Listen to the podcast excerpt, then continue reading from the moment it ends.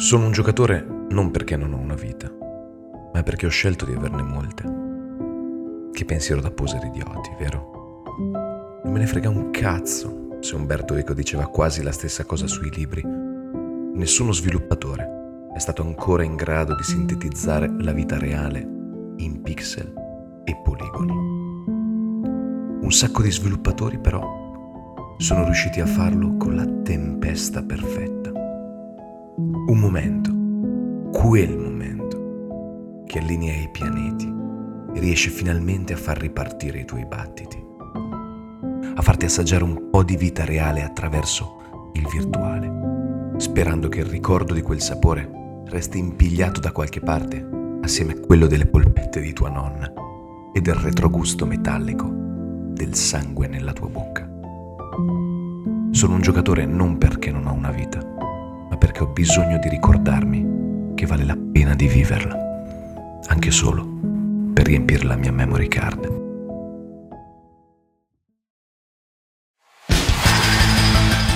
La Route 66 è il residuo culturale di un'altra epoca, quella dei nostri vecchi, cresciuti da un immaginario dove l'America pre-Trump era ancora grande e Hollywood e le serie tv ci vendevano il loro mito. È qualcosa che non ci appartiene. Noi, nati una generazione più tardi. La generazione del grande Giappone del videoludo, terra santa dove l'uomo era a immagine e somiglianza del nerd e la donna. Beh, la donna eravamo ancora troppo stronzi per capire quanto fosse marginalizzata.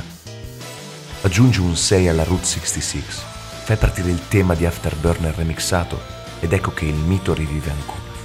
Angeli cingolati che ostacolano una corsa folle alla ricerca del sé, del proprio io perduto da Bayonetta, assieme ai suoi ricordi, e perduto da noi quando Capcom ha deciso che Devil May Cry andava strappato dal seno di Hideki Kamiya. È il gennaio del 2010. Avvii il disco piangendo al ricordo del team Little Devils. 20 ore di gameplay dopo, ti ricordi che la nostalgia è sempre la strada sbagliata e porti in trionfo per la decade successiva il team Little Angels pure se il sequel esce solo su Wii U. Se Bayonetta te lo sei giocato su PS3 a 20 frame al secondo, con il suo backtracking inutile, le ambientazioni spoglie e il design dei nemici che ti fa schifo al cazzo. Di Bayonetta ti sei innamorato e ti innamori ogni volta che ripensi a quella cazzo di Route 666.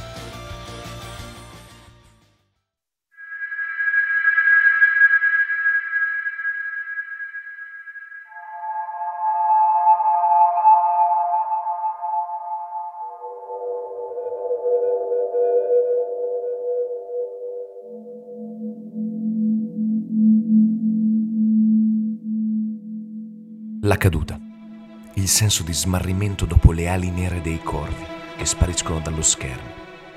Un blu che dà calma e rilassamento. Si trasforma in ansia, oppressione, impotenza. Un blu che dà calma e rilassamento. Si trasforma in ansia, oppressione, impotenza. Una maschera bianca che in un modo quasi subdolo ricopia il nostro volto senza espressione in quei primi attimi da ricettacolo sigillato. Qualche salto, delle spine, quel primo colpo preso da un piccolo insetto corazzato, i brividi che corrono lungo l'avambraccio mentre si cerca di rimanere in piedi durante i frame di invincibilità. Un segreto apparentemente irraggiungibile, ma lì, visibile. E poi un portone massiccio, nero. Qualche colpo, una caduta che sembra interminabile e l'inizio di una delle storie che dal 2017 ha resettato la nostra memoria e l'ha riempita di sogni e speranze, anche per chi sembrava destinato solo a fallire. Hollow Knight solca un'intera nuova strada, una via dove precisione, competizione, capacità si fondono alle emozioni, a quella lore di cui tutti parlano, all'indipendenza che mangia in testa ai grandi colossi dell'industria. E tu, con questa roba, ci scopi forte. È il 2022 e anche se sei troppo impegnato a stare dietro all'onda anomala di nuovi titoli, in qualche modo torni sempre da quel piccolo cavaliere incazzato. Le tue serie si trasformano in ricerche su YouTube di nuovi contenuti su Hollow Knight, dei god gamer che battono boss moddati per essere imbattibili. E in fondo ti rendi conto che quel senso di smarrimento che sentivi all'inizio non era solo nei confronti di ciò che avresti incontrato in quelle ore di gameplay, ma che più scavi intorno a Hollow Knight e più ti sentirei sperduto. Non sarei mai un videogiocatore completo. Non spezzerai mai quelle catene.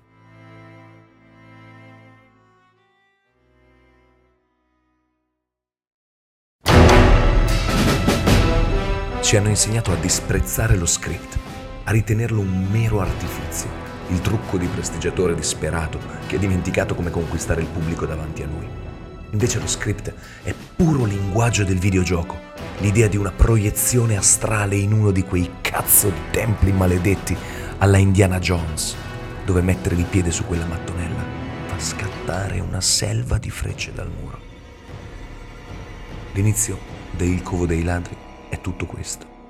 È indie, è relic hunter, è puro l'artifizio che diventa puro videogioco.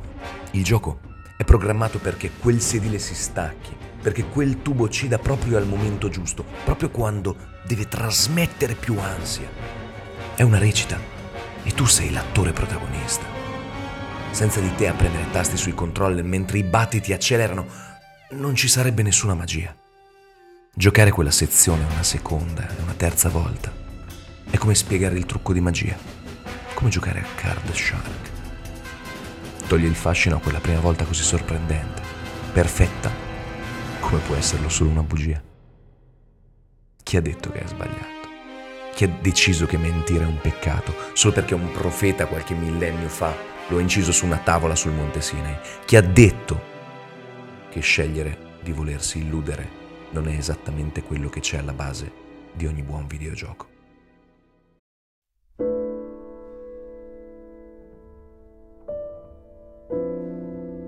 Basta così poco per fare emozionare un videogiocatore. Lui è già coinvolto dal momento in cui mette le mani sul pad. Quella concretezza rende reale anche quell'illusione fatta di pixel colorati. Da quel momento basta solo toccare le corde giuste, senza strafare, senza esagerare e rischia di perdere quella carica emotiva che si scarica sugli analogici o sui pulsanti ad ogni loop di gameplay. Basta una singola pressione di un tasto ben preparata per far tremare le gambe, fottere il cervello e scatenare la più naturale delle reazioni, il pianto. Tu hai pensato involontariamente per tutto il tempo a quanto vorresti scoparti i 2B giocando Nier Automata è normale, è tutto preparato. Il sesso è il filo conduttore di tutto il gioco, l'istinto più naturale delle macchine che stanno scoprendo ora il mondo. Toccare, scopare sono il modo per conoscere le tre dimensioni di ogni essere vivente. A maggior ragione di una creatura complessa come l'essere umano. Le prime due servono a relazionarsi con l'esterno, soprattutto l'esterno fisico. Scopare serve per scoprire se stessi, le proprie emozioni e, molto più importante, scoprire chi si è con l'altro. Non è solo un atto meccanico, animalesco, è mettersi a nudo e abbassare le difese permettendo al diverso di entrare. Questo è il messaggio di Nier Automata. Capire se stessi e chi si ha accanto. Ed è per questo che al netto di tutti gli errori, le esagerazioni e l'inutilità di gran parte del gameplay, il dialogo tra 9S e Adam è il cuore del gioco ed è uno dei momenti videoludici più belli degli ultimi anni. Quei semplici quadri testuali che vanno avanti per la pressione di un singolo tasto, intervallati da un 9S nel cyberspazio solo con i suoi pensieri, costretto ad ascoltarsi perché non ha nulla che lo distragga, nessuno da difendere. Una pressione leggera, il vuoto sonoro per una frazione di secondo e poi la verità che colpisce come una spada dritta in gola. Tu stai pensando a quanto vorresti scoparti 2B, non è così?